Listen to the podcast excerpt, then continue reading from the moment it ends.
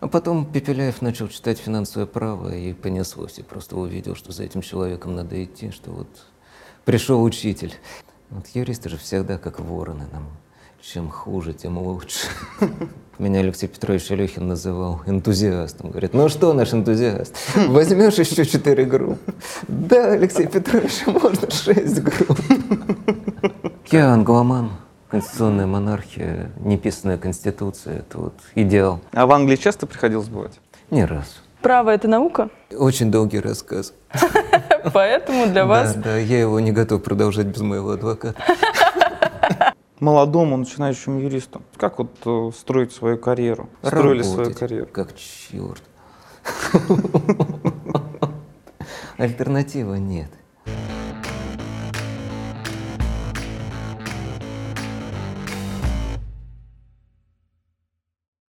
Иван Хаменушко, старший партнер Пепеляев Групп, кандидат юридических наук, доцент кафедры финансового права юридического факультета МГУ.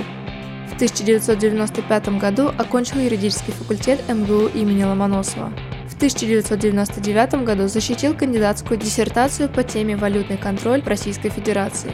С 1998 года преподает на юридическом факультете МГУ. С 2006 года в должности доцента кафедры финансового права. Опубликовал два учебно-практических пособия по валютному регулированию и контролю. Специализируется в области финансового права, включая бюджетное право, налоговое право и валютно-правовое регулирование. Добрый день. Добрый день. Приветствую. Давайте начинать съемки. Давайте. Иван, ну что, давайте общаться. Э, наша основная часть. И у нас есть э, вопросы-паразиты традиционные. Почему вы выбрали право? Почему вы прош- пошли в юридическую профессию? Ну, во многом случайно. Ну, Вот, надо было куда-то поступать, поэтому выбор был простой. Где математика не нужна, туда и пошел. И в итоге оказалось очень интересно и здорово. Где вы учились? Расскажите. Я же из маленького городка подмосковного, из Коломны, поэтому учился я в Коломне в девятой школе. Вот очень славная была, хорошая школа. И когда, ну, в процессе обучения, что вас больше всего интересовало? То есть я уже понял, что математика вас не интересовала. Ну, с математикой сложно было, да. Это как-то было не мое. Вот, поэтому, конечно, история, литература. Тем более, ну, представляете, это же начало перестройки стало можно там, рассуждать, говорить. Вот, мы там пугали с одноклассниками учителей всякими своими передовыми высказываниями, типа «давайте похороним Ленина». Эта мысль тогда смотрелась свежо, как- и 30 лет спустя, в. Есть постоянные вещи. Да, да, да, есть какие-то постоянные пугалки такие. Какой писатель э, э, был вашим любимым, пока вы учились? О, это был Шолохов, Михаил Шолохов, Тихий Дон. Мы там с ребятами ходили с нагайками, с кнутами, Да. изображали казаков, вот, гоняли красных. Понятно, то есть как раз э, перестройка, она сошлась. Отлично.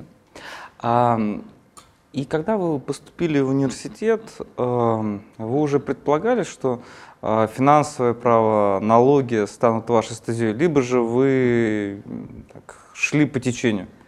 А, Абсолютно по течению. Я в этом смысле человек из парусного флота. Вот. И я абсолютно не понимал, что такое право. Вот, хотя любил так почитать уголовный кодекс на досуге. Какие были любимые предметы в университете? А Поначалу всевозможные истории во всех вариантах. Вот это была такая отдушина, что-то знакомое. И очень любил теорию государства и права. Попков у нас читал, вот, благодаря в основном именно вот преподавателю. А потом Пепеляев начал читать финансовое право и понеслось. И просто увидел, что за этим человеком надо идти, что вот пришел учитель, и надо за ним идти. Это на каком курсе вы познакомились? Это был, наверное, третий курс налога, финансовое право. да. Как вы планировали строить свою карьеру в университете? Получилось тоже автоматически. То есть Сергей Геннадьевич неосторожно сказал, что ему нужны стажеры и помощники. Вот мы с Серегой Жестковым тогда это услышали, и Сергей Жестков первый вышел к Сергею Геннадьевичу, а я вот вторым. Но как-то Сергей потом перекочевал в КПМЖ, вот, а я так закрепился. А, а Сергей Геннадьевич тогда работал в ФБК, да? Это называлась тогда аудиторская фирма «Контакт». А, Вот. Потом они для солидности переименовались в ФБК. Вот. И то есть вы уже с этого момента э, шли вместе и развивались. И как-то, да, я так вот в команде у Сергея Геннадьевича так и состою. Чем приходилось э, заниматься? Вот вы можете вспомнить свои первые дела э, как юриста? Э, Что вам поручали делать? Ну да, но первые дела, как у всех юристов, состояли в том, чтобы отнести какую-нибудь бумагу и сдать ее в канцелярию. Вот это было здорово, потому что выучил, я заучил, где находится Минфин, где находится налоговая служба, где находятся суды. Это в любом случае полезно. Да, вот потом уже из таких, собственно, юридических дел, это была уже командировка в Ханты-Мансийск, в общем, мой первый боевой вылет. Это Который- был э, суд? Это был суд, который кончился, конечно, полнейшим фиаско. Почему? Вот, э, потому что клиенты были в Нефтеюганске, должны были доверенность подвести в суд. Вот, и утром мы с ними созваниваемся, они говорят, у нас вертолетик не завелся. Я говорю, ну вы можете на машине доехать? Они говорят, в принципе, можем, но это займет несколько суток. То есть пришлось оставаться, либо же лететь обратно? Соответственно, я приперся в суд без доверенности. Это ранняя эпоха арбитражных судов, еще тогда никаких ни мантий, ничего не было. Там сидят три суровых мужика в кожанках таких вот, в черных кожанках, хмуро смотрят. Они спокойно отнеслись к идее, что я буду без доверенности. Ну, говорят, все равно, раз уж вы прилетели из Москвы, то расскажите. Вот, а смысл был в том, что мы там объясняли, что нельзя наказать за занижение налоговой базы, потому что ошибка была в применении льготы. А эта льгота, она действовала не на налоговую базу, это была льгота освобождения. Она по-другому немножко действует с точки зрения юридической техники. Вот. Но опять-таки для 95 года это была свежая мысль. Вот тогда не все тогда еще читали учебник Сергея Геннадьевича, и доктрина элементов налога была еще такой не общепризнанной. Вот они хмуро так смотрят, смотрят, а потом начинают хохотать чуть не в голос. Говорят, слушайте, как интересно, как забавно, мы даже никогда не задумывались об этом. Мы, говорят, конечно, вам откажем, но спасибо вам огромное, что вы рассказали такую интересную, прочитали лекцию. То есть, наверное, тогда у вас зародилось э, зерно сомнения о том, что, может быть, нужно и преподавать.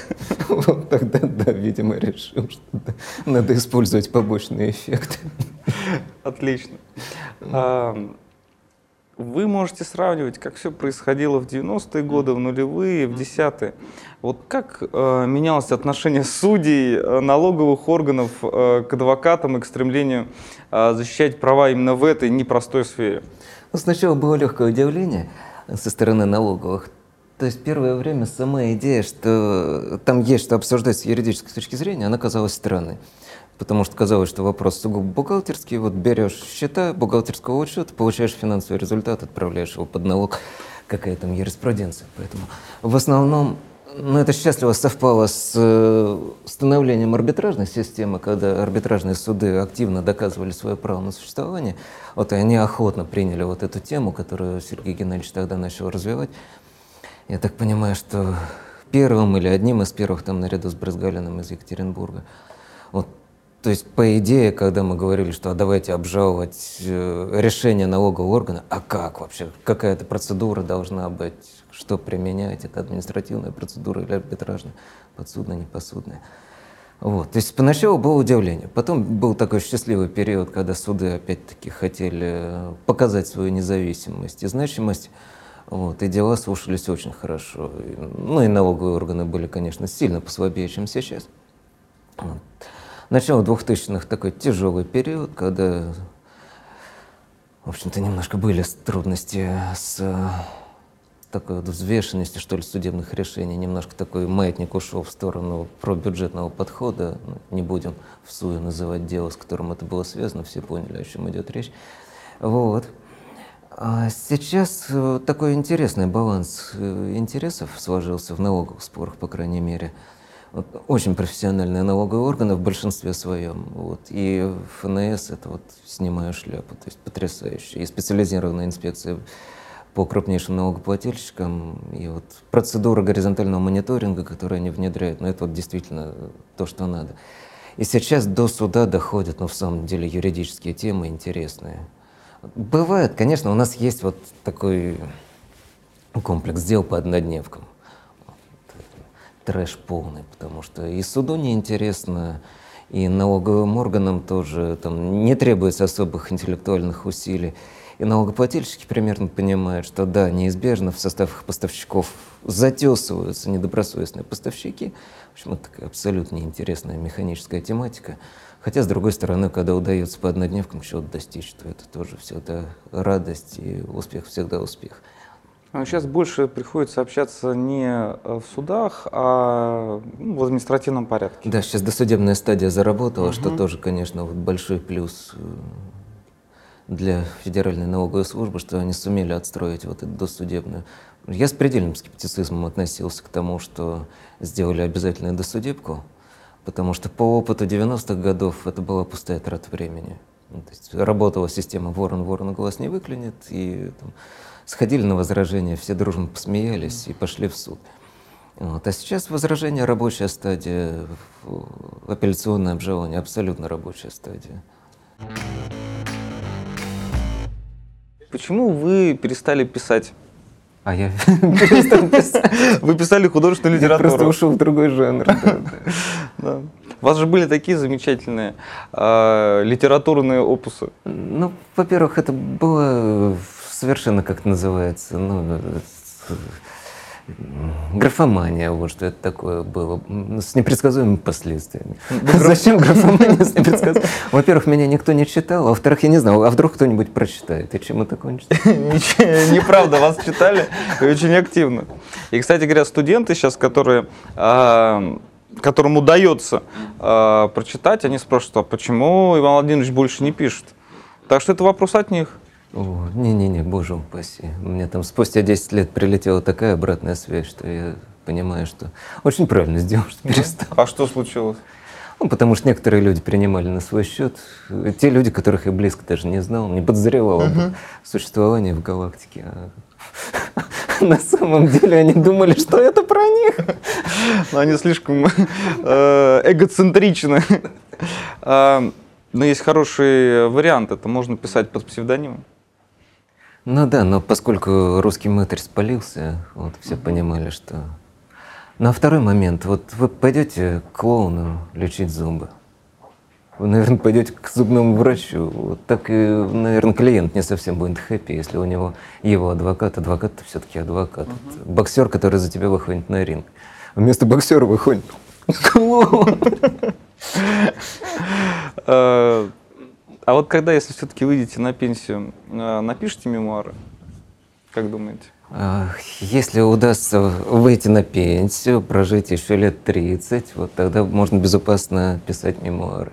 Да, между разведением пчел. Да, да, да. А, вы говорили в самом начале о том, что математика — это не ваша стезя, но ведь фактически вы пришли туда, где очень много математики. Да, она меня догнала. Это то, что ждет тебя завтра, это то, от чего ты бежал вчера, как говорил Гребенщиков. А, сложно вообще с цифрами работать? Вот. Это черный, а это то самое дно. Вот, но есть Ирина Халимоненко, замечательная наша аудитор, поэтому мы с ней давно-давно, там с 90-х годов работаем в тандеме, и поэтому вот, что бы я без нее делал, я не знаю. Какие качества вы бы в себе хотели изменить? Вот просто вот, если бы была возможность, или, может быть, э, вы работаете над изменением каких-то качеств? У меня был период, когда я думал, что вот надо меняться к лучшему. Вот потом понял, что нет. Если я поменяюсь, это будет тоже не к лучшему. И надо вот уже как, каким тебя Господь сотворил, так это и. Чего же там меняться? Уже морду кирпичом и иди по жизни таким, какой ты есть. То есть тренинги личностного роста это не то. Нет, они несомненно полезные, но, скажем так, если тебе чего-то от природы дано, тебе тренинг поможет осознать, что ой, а я что-то умею, давай вот этим пользоваться и развивать. Если что-то не дано, не можешь срать, не мочи жопу. Э, приходилось о чем-то жалеть в жизни? Регулярно, да. Я вот стараюсь бороться с чувством вины. Вот, и там понравилась одна идея, что не надо там тяжко переживать свой грех, потому что если ты много переживаешь о том, что согрешил, оно как бы тебя затягивает, ты начинаешь думать, что несовершенный, у тебя вот здесь вот была неудача, и эта неудача тебя начинает толкать на повторение. Нет, не согрешил я. А можете вспомнить, вот 98 год, кризис, э, добавил работы? Если да, то какой, какого характера?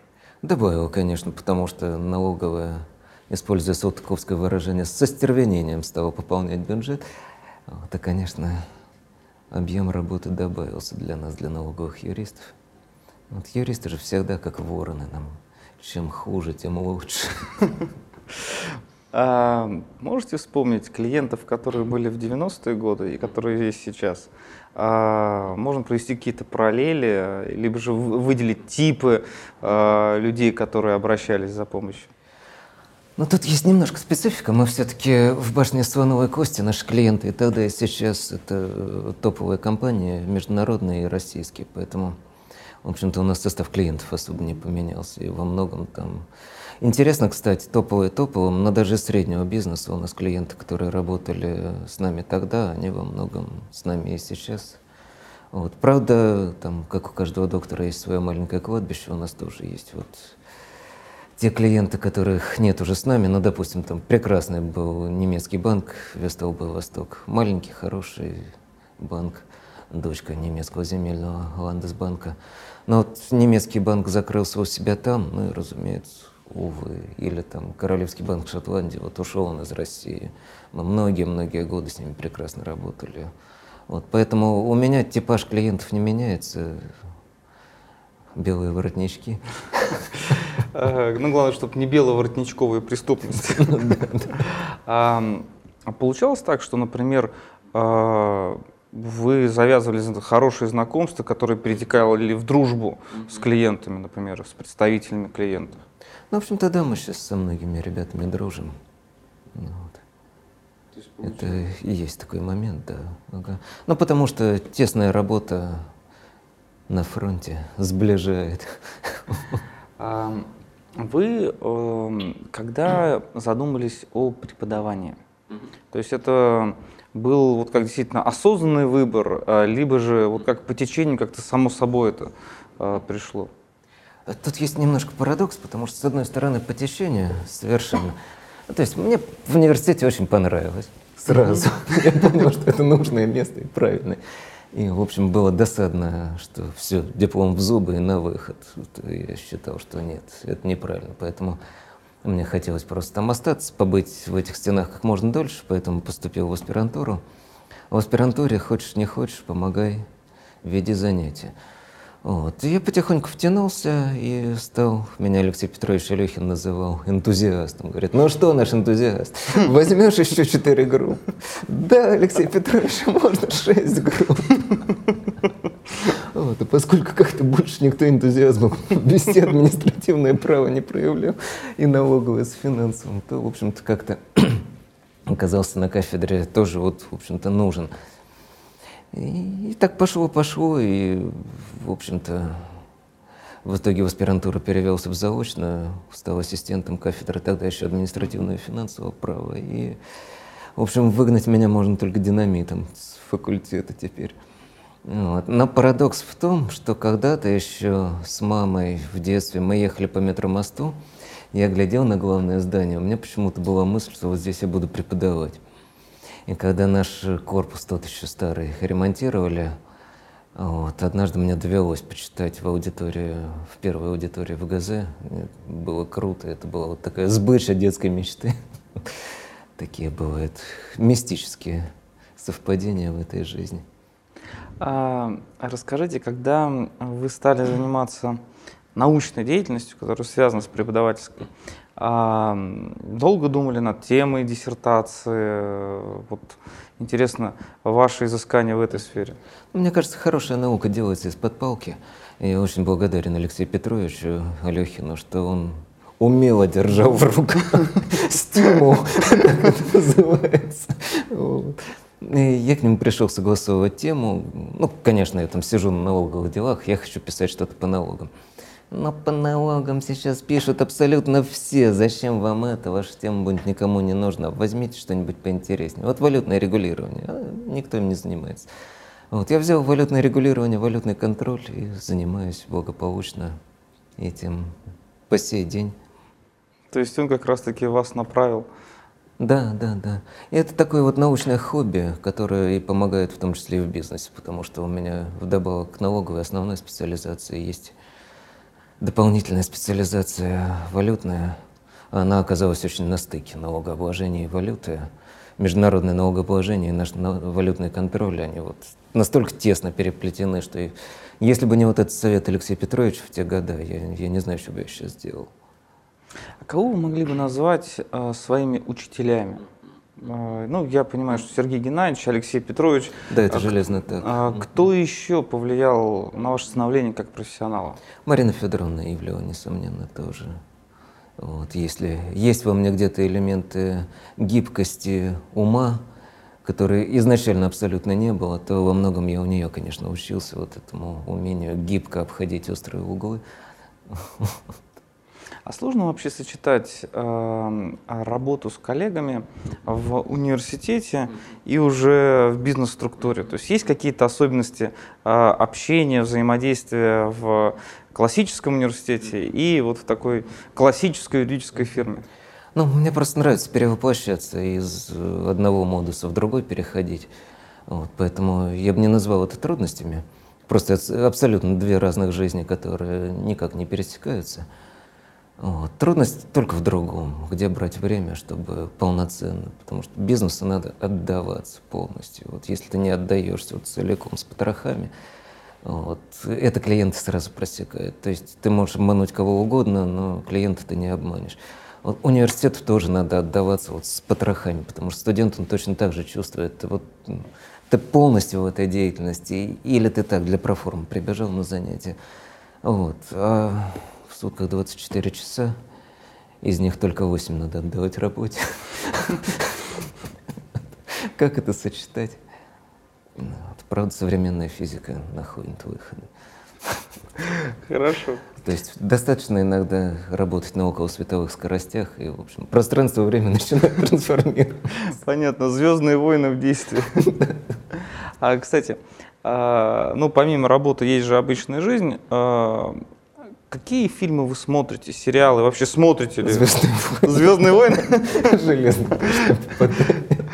Какой любимый герой из Звездных войн? Ой, э, Сокол тысячелетия, самый быстрый корабль в галактике. Ну, за это время у вас ну, возникло огромное количество студентов, ваших учеников. А, доводилось ли с кем-то из них встречаться в суде, либо же вот в профессиональном таком плане? Да, довольно часто. Это капитально помогает, потому что когда заходишь в переговорную, ну так угу. О, здравствуйте, я у вас учился, вы мне два поставили. Сейчас мы с вами поквитаемся. Ну и удается им поквитаться с вами? Когда как. Понятно, 50 на 50.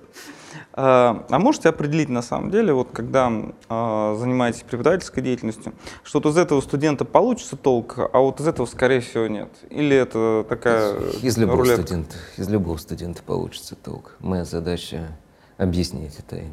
Потому что иногда вот на задних партах сидит уснувший такой народ. А моя задача включить их в игру, чтобы они поверили в себя, раскачать их. Потому что знания они получат из учебника, задача преподавателя — разбудить всех, кто у него пришел на занятие. А сложно будить? Да, в общем-то, нет. Люди же хотят, чтобы кто-то в них верил. А, как вы считаете, вот на ваш взгляд, современная система образования а, и современный бизнес, они сочетаются? То есть вот что, потому что очень часто говорят о том, что э, наше образование оно оторвано от реальности. И это, это очень хорошо. Не дай бог нам с этой реальностью его связать. Вот. Ну, я считаю, что нам вот это немножко такое парение над реальностью надо сохранять, потому что мы не ремесленники. Мы не готовим ремесленников, мы должны готовить людей, у которых широкий взгляд на вещи, потому что мелочевку, там, составлять исковые заявления, они всю жизнь этим будут заниматься. Это вот он 15 дней поработает и сообразит, как делать. А вот широкий взгляд на вещи и базовое понимание, как работает право, как он, из чего оно состоит, что такое вообще правовое мышление, вот э, это должен делать университет. И поэтому хоть иногда там долетают крики, что вот в магистратуре очень много общих дисциплин, не узкоспециальных. Ну а как иначе без этого? Как, как, как вы хотите получить преимущество над вашими процессуальными оппонентами и конкурентами из других вузов? У вас одно преимущество – больше знаний, больше базовых знаний. Потому что хорошая теория – самая практичная вещь на свете. Итак, первый вопрос, он достаточно такой философского характера. А Если бы вы, у вас была возможность прожить жизнь с самого начала, что бы вы изменили? Так по возможности не менял бы ничего. Ничего? А если все-таки, может быть, где-то что-то чуть-чуть? Ну, это, это надо уже думать. Это сходу в блице не скажешь, что бы я хотел поменять. Тогда все, все оставляем как есть, да? да, да. Все, это, это на самом деле очень хорошо. Право – это наука? Ай, в книжках пишут, что да, сомнения есть. Но, Но это опять-таки долгий, очень долгий рассказ. поэтому для вас... Да, да, я его не готов продолжать без моего адвоката. Так, позовите адвоката, пожалуйста. Нам нужен честный блиц. Хорошо, дальше. А Самое красивое место на Земле? Московский государственный университет, большой газон. Серьезно? Обожаю там гулять. Да? Меня год Потрясающе. не год, если не удалось хотя бы минут 15 там побродить. Очень приятно это слышать. Я думаю, что вам тоже. А следующий вопрос очень странный, но он имеет место быть. Макдональдс или Бургер Кинг? Макдональдс однозначно. Почему? Вкуснее. Вкуснее, да? Привычнее. То есть можете, да, забежать Для и меня поесть? Макдональдс это перестройка, это молодость. Да? Да, конечно. Обожаю его. Обожаю. Хорошо, ладно. У вас никогда не возникло желания уехать из России? Нет, абсолютно нет. Не привлекает, Не, ну был эпизод там в девятнадцатом году, но когда надо было просто куда-то уезжать.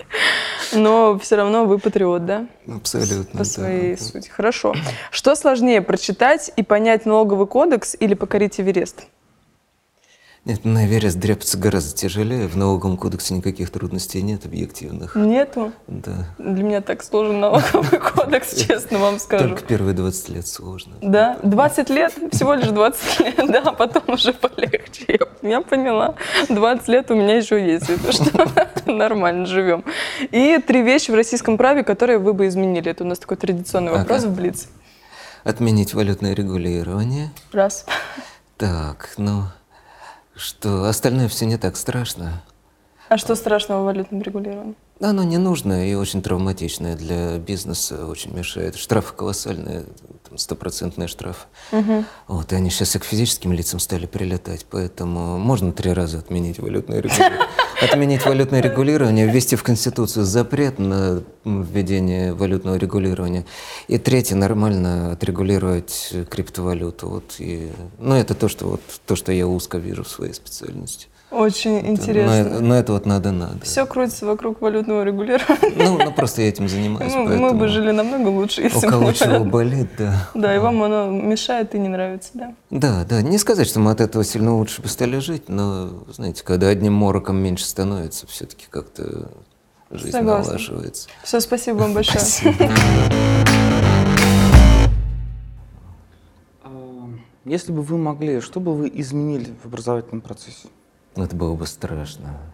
Больше философии, больше физкультуры. Причем уроки физкультуры выглядели бы так, бой подушками на нашей вот громадной вот этой Потемкинской лестнице в атриуме.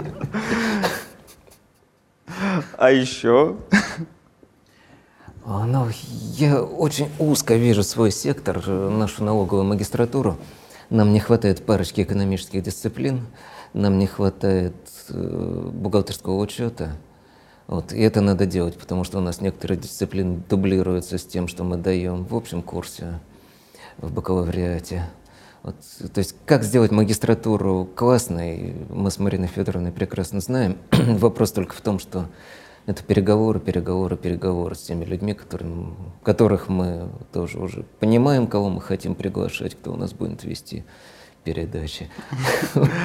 А как вы считаете, ну вот тоже такой дискуссионный момент, э, переход на систему бакалавра-магистр, а это плюс или минус? Оказался классной штукой, да. То есть 6 лет дают такой размах. То есть лишний год он абсолютно оказался не лишним. И возможность узкоспециальные дисциплины подавать. То есть вот мы в магистратуре исходим из того, что мы все-таки люди, работающие одновременно в практике, и мы вот ребятам пытаемся вот дать то, что мы бы как работодатели хотели видеть в тех людях, которые к нам придут. И судя по тому, что ребята ну, в большинстве своем трудоустроенные, и даже не всегда кого-то из сильных ребят удается там заполучить свою команду, вот, то получается, где-то мы угадали, что нужно. А скажите, пожалуйста, вот э, вы всегда работали в российских компаниях.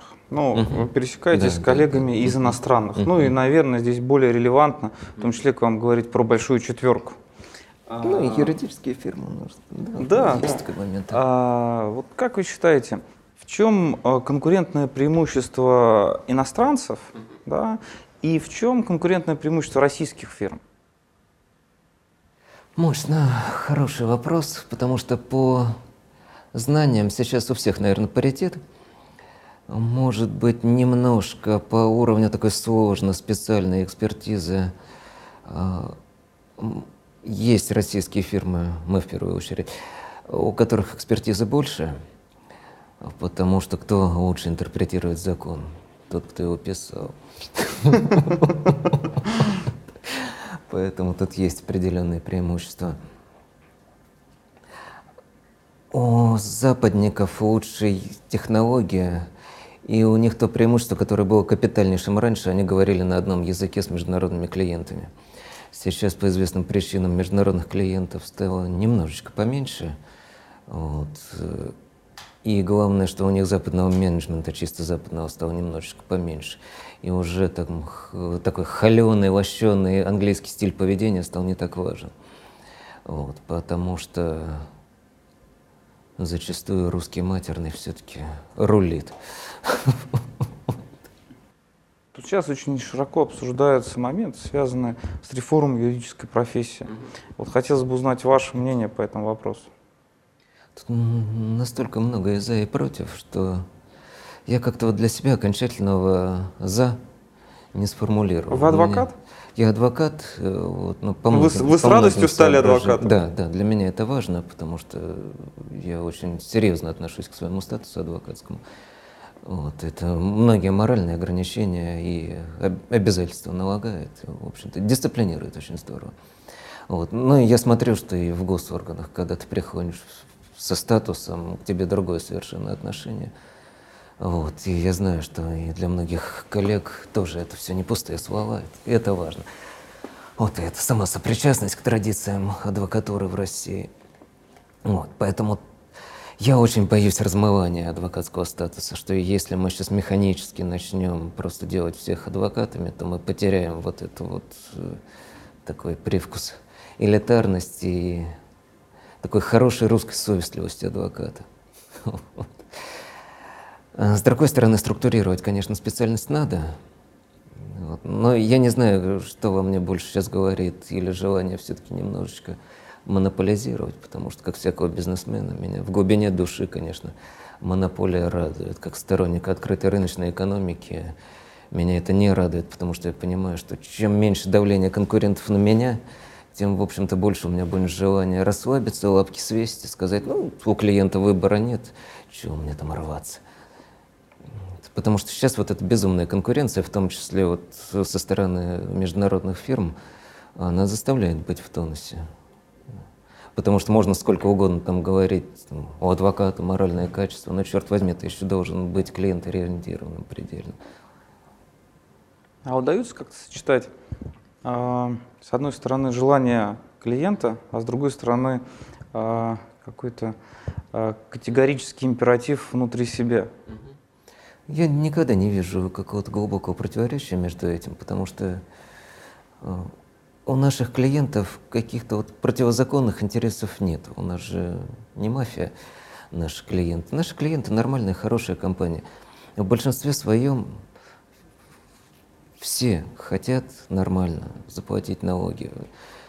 99% споров в основном либо из-за сложности законов трактовок законов, либо из-за недоразумений, связанных с тем, что вот эта проблема однодневок, она настолько засорила рынок поставок, что нормальная белая компания, она не всегда может поставить настолько надежный фильтр, чтобы у нее не прилетали вот эти вот грязные дела с однодневками. Вот это недоразумение, когда ты должен просто доказать, что твой клиент был осмотрителен, а он чаще всего в самом деле осмотрителен. Вот. А были в вашей практике такие сложные клиенты, которым очень э, сложно приходилось э, что-то объяснять или доказывать? Как вы находили ключик к ним? А, бывало, что поскольку у нас достаточно консервативный подход, я, я просто прекрасно понимаю, куда движется тренд законодательства и судебной практики. А у клиентов иногда немножко там, преувеличенное представление о том, насколько они могут защитить какие-то устаревшие позиции.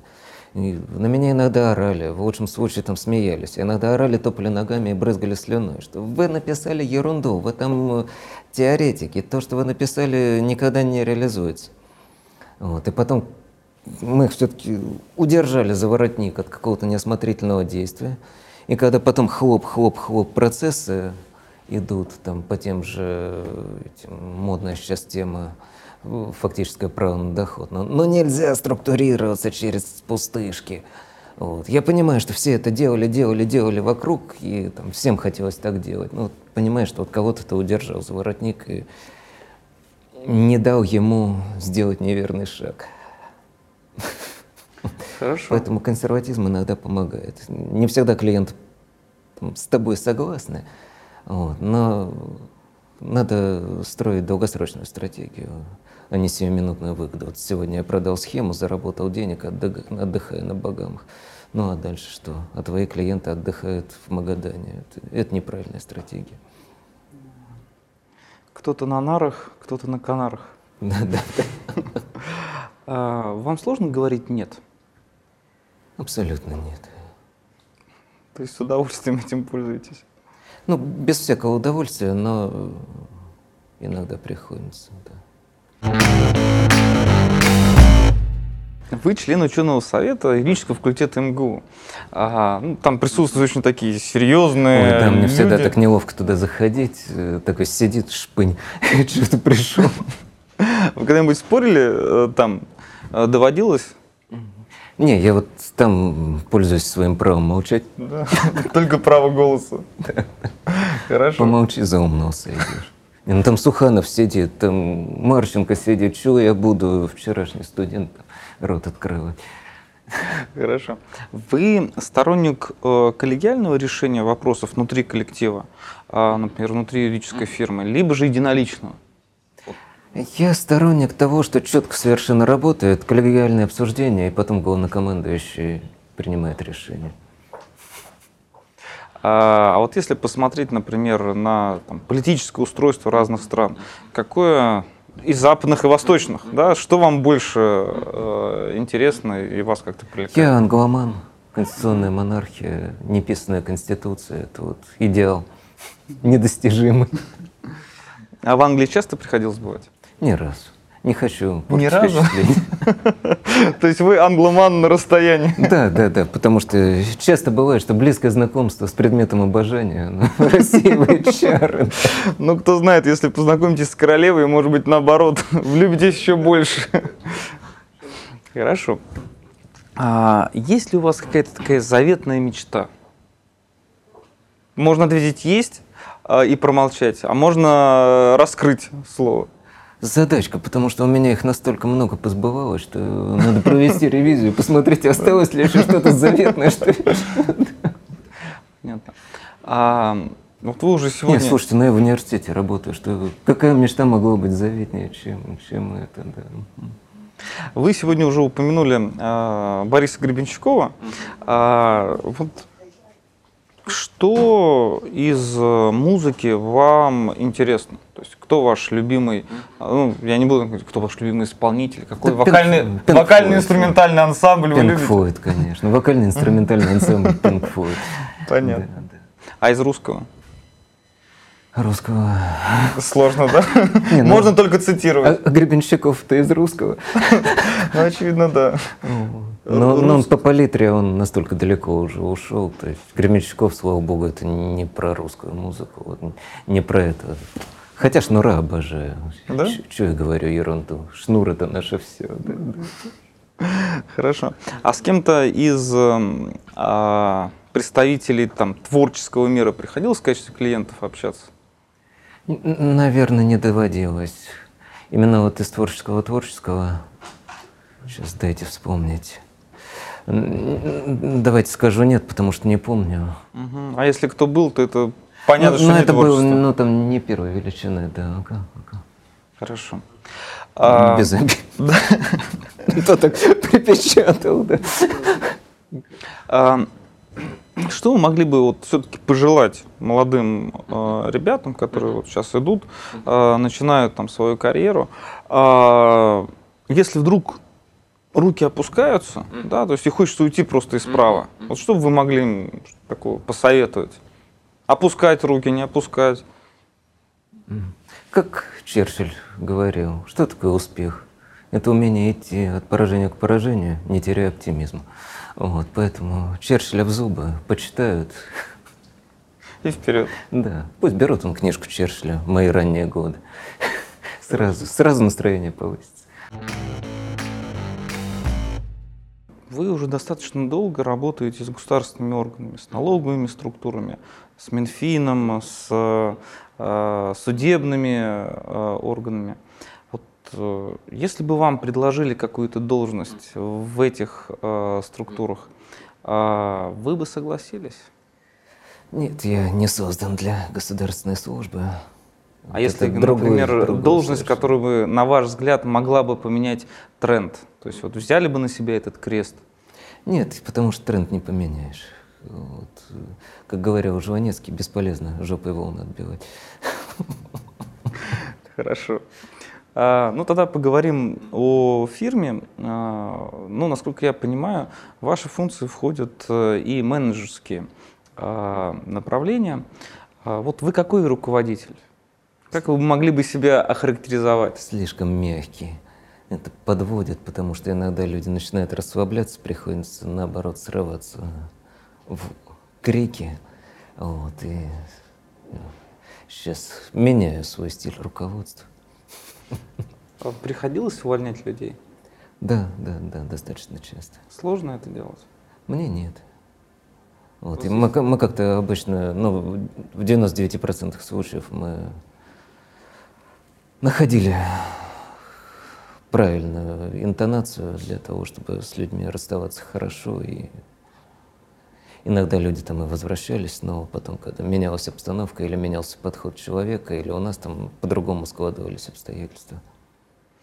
А, Есть какие-то профессиональные секреты, а, как удается достучаться для, до сотрудника? Ну, знаете, как иногда вот по работе что-то один раз говоришь, все равно делает по-своему, да? То есть вот есть какие-то у вас? Мне их очень сложно вербализовать.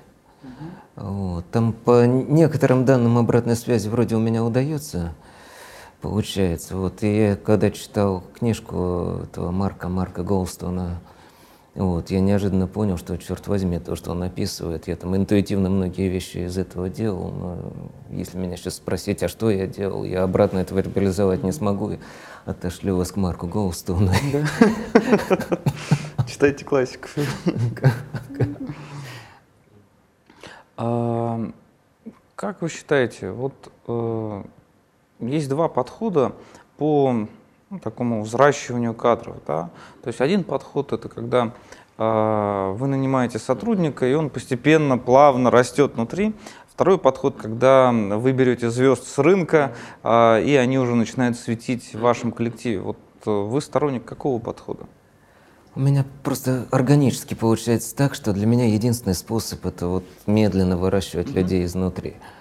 Ну, так что у меня там человек дорос до партнера, теперь это отдельный партнер Антон Никифоров или вот Юрий Воробьев у меня там работал у меня, а сейчас он совершенно отдельный партнер и даже не налоговый. Или там Петр Попов, он тоже был моим студентом, сейчас прекрасный специалист, ключевой специалист в моей группе. Вот. Просто я по-другому не умею, не могу, мне со сторонними звездами сложно. Вот Сергей Геннадьевич Пепеляев, например, он может и так, и так совершенно, потому что вот Сергей Геннадьевич пригласил Романа Белзенко работать к нам, и это же прекрасно. И множество таких примеров на самом деле. А вы внутри э, команды спорите? О, да, конечно. Да?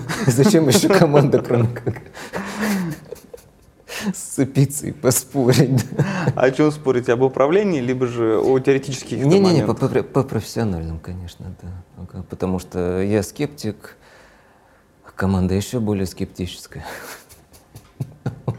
Это помогает? Да, еще бы, конечно. То есть должна, должен быть широкий диапазон взглядов, и люди должны быть не похожи в команде друг на друга. Поэтому это здорово. Вот. Но мне сейчас нравится работать еще и вот так с людьми не в прямом административном подчинении. Вот. Ты вообще где-то думаешь, что, а может быть, вот эта наша конструкция армейская вертикального подчинения, она может быть даже где-то и немножечко уходит в прошлое. Вот. Хотя она позволяет очень хорошо выстроить бизнес-процессы, они, конечно, очень прозрачные.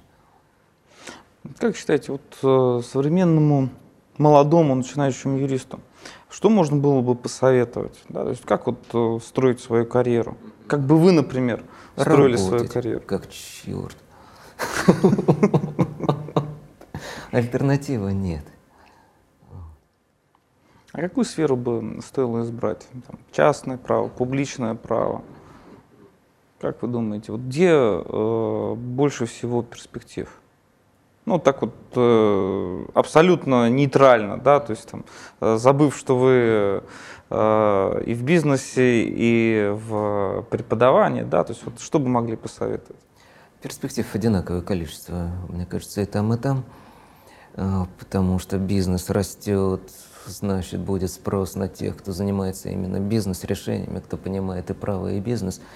Вот с другой стороны, объективный процесс такой всевозрастающей роли государства в современном буржуазном государстве. Вот. Что у нас, что в Штатах, что в Европе, где угодно. Китай здесь всем пример. Вот. И это значит, что роль публичного права будет все больше, больше и больше.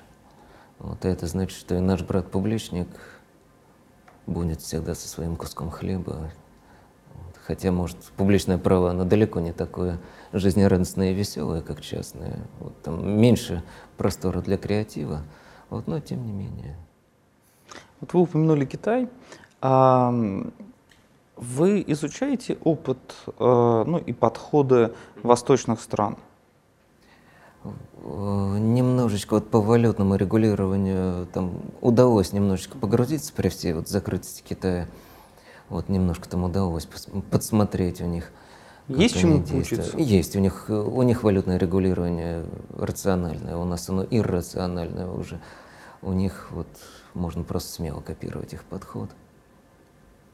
То есть, несмотря на то, что... Мы где-то либераль, либеральнее по капитальным операциям, и, как ни странно, мы консервативнее в текущих операциях, то есть в регулировании международной торговли. А это вредно. Вот так не надо было делать на самом деле. Это бесполезно совершенно. Вот, но это часов за восемь я бы объяснил, почему угу. так. Замнем для ясности. Столько времени у нас нет. А какое право какой страны для вас является, может быть, таким не эталоном, но вот близким к этому? Вот именно публичное право. Я все-таки больше варюсь в нашей кастрюле. Вот, поэтому мне кажется, что вот наше именно налоговое право, оно очень-очень-очень недурное и передовое. Оно было в свое время заново сделанное, как бы. В нем нет архаизмов, и поэтому оно как очень молодое, современное право, оно впитало в себя все современные конструкции и не обременено архаизмами. Вот, поэтому я бы сказал, что одно из лучших. Вот говорят, бюджетное право Казахстана лучше нашего бюджетного права, но вот где бы взять время поизучать? Вот. А налоговое право, да, оно не, не дурно. А вот э, на территории бывшего СССР доводилось как-то изучать правовые системы? Ну, пока на уровне благих пожеланий. То есть какое-то общее представление у меня есть об этом, но чтобы вот именно делать какой-то там проект, проект и глубоко погружаться в тоже вот валютное регулирование Беларуси или Казахстана, вот совсем уж глубоко вот по совести не доводилось. Было бы чертовски интересно это сделать вот с научной точки зрения, но это надо вот на пенсию вышел и погрузился. А вы, у вас какая мечта, когда вы выйдете на пенсию? И выйдете ли вы вообще? То есть, может быть, вы будете работать долго и долго, долго и счастливо. То есть, есть какая-то мечта? Да, пчел разводить. Пчел? Да, Правда? А вы знаете, как это делается? То есть, вы да, умеете? да, да, я поэтому... То есть, и сейчас у вас есть хобби пчеловодство? Не, сейчас я, конечно, просто не успел бы, потому что клиенты, студенты, пчелы требуют одного – полной отдачи. Ну, может быть, как-нибудь, когда зайдем на кафедру финансового права, увидим там несколько ульев, э, поймем, что вы готовитесь. Да, ничего страшного, никто не ужалит вас на кафедре финансового права в ближайшее время. Это радует. Иван, большое спасибо за интервью. А, так как вы англоман, э, который не хочет э, пребывать на берега Туманного Альбиона, мы вам дарим книгу о русском праве корпоративном, но на английском языке. Спасибо, отлично. Вот, спасибо. читайте. А, Большое спасибо еще раз. Спасибо вам. Коллеги, смотрите наш канал, подписывайтесь и помните, что юристы тоже люди.